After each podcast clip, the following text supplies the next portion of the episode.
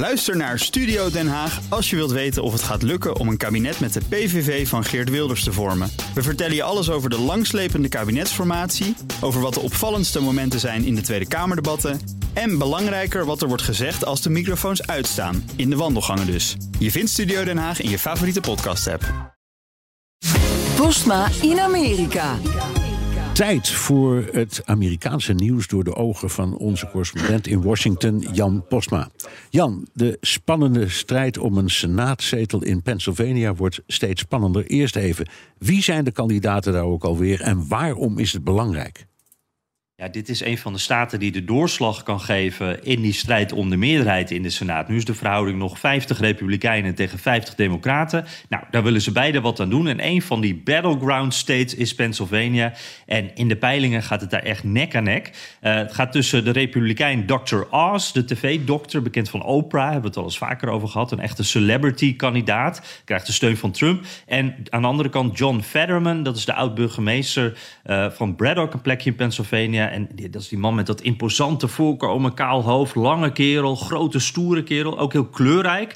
Uh, een voorbeeldje, als burgemeester van Braddock liet hij de vuurwapendoden, die, die vielen in zijn ambtstermijn, allemaal op zijn arm tatoeëren. Dus zo'n man is dat. En die Fetterman deed het lang ietsje beter, maar het zou kunnen dat die Os nu weer een beetje terug gaat komen. Ja, want die grote sterke beer met al die tekentjes op zijn armen, die heeft wel een hartinfarct gehad.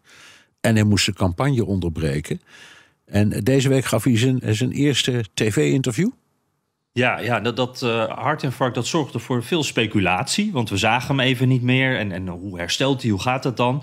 Uh, en ik denk dat het ook uh, zijn campagne echt wel schade heeft gedaan. Want de, de vraag werd daarna, kan hij dit eigenlijk wel aan? Nou, nu is de eerste keer dat hij een interview heeft gegeven op de nationale televisie. Om te laten zien dat het goed met hem gaat natuurlijk. Om die kiezers gerust te stellen. Maar hij is nog niet helemaal hersteld. Dat kan ook niet in die tijd.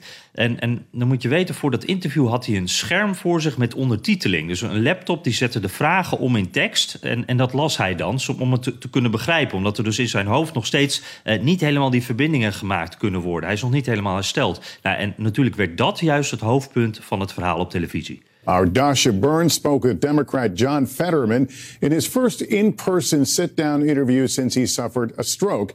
And Dasha, this was not a typical candidate interview. No, Lester, because of his stroke, Fetterman's campaign required closed captioning technology for this interview to essentially read our questions as we ask them. And Lester, in small talk before the interview, without captioning, it wasn't clear he was understanding our conversation. Ja, zonder die ondertiteling begreep je het niet helemaal, zegt deze verslaggever. Nou, dat klinkt natuurlijk niet geruststellend. Uh, er wordt ook meteen is er wel kritiek op die verslaggever. Want andere verslaggevers die zeggen, die hem hebben gesproken, zeggen van het valt wel een beetje mee, die hebben andere ervaringen. Maar in ieder geval, uh, je hoort ook verder mezelf. En die komt niet altijd even goed uit zijn woorden. I always thought I was pretty empathetic, uh, emphatic. Uh, I think I was very, excuse me, empathetic. Uh, you know, that's an example of the stroke, empathetic.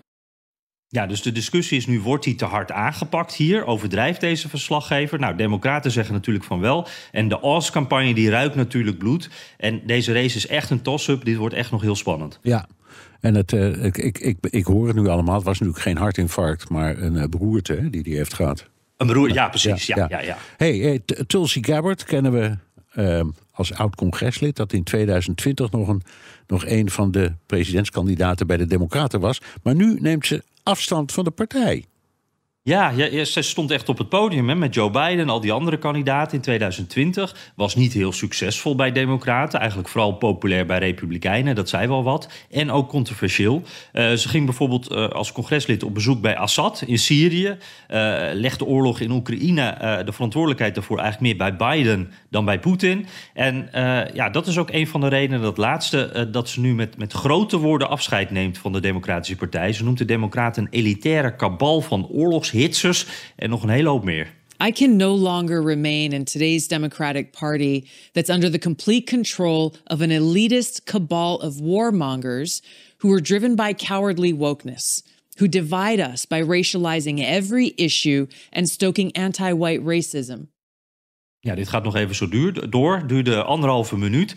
Uh, Republikeinen zijn hier erg mee in hun nopjes. Hopen dat meer Democraten nu zullen volgen. Maar ik moet zeggen, die Gabbard die groeit al een hele tijd uh, de Republikeinse kant op. Uh, ter illustratie, ze viel afgelopen jaar ook in voor Tucker Carlson op Fox News. Nou, dan ben je niet heel erg een Democraat als je dat doet. Nee, dan ben je echt En, overgestoken, hè?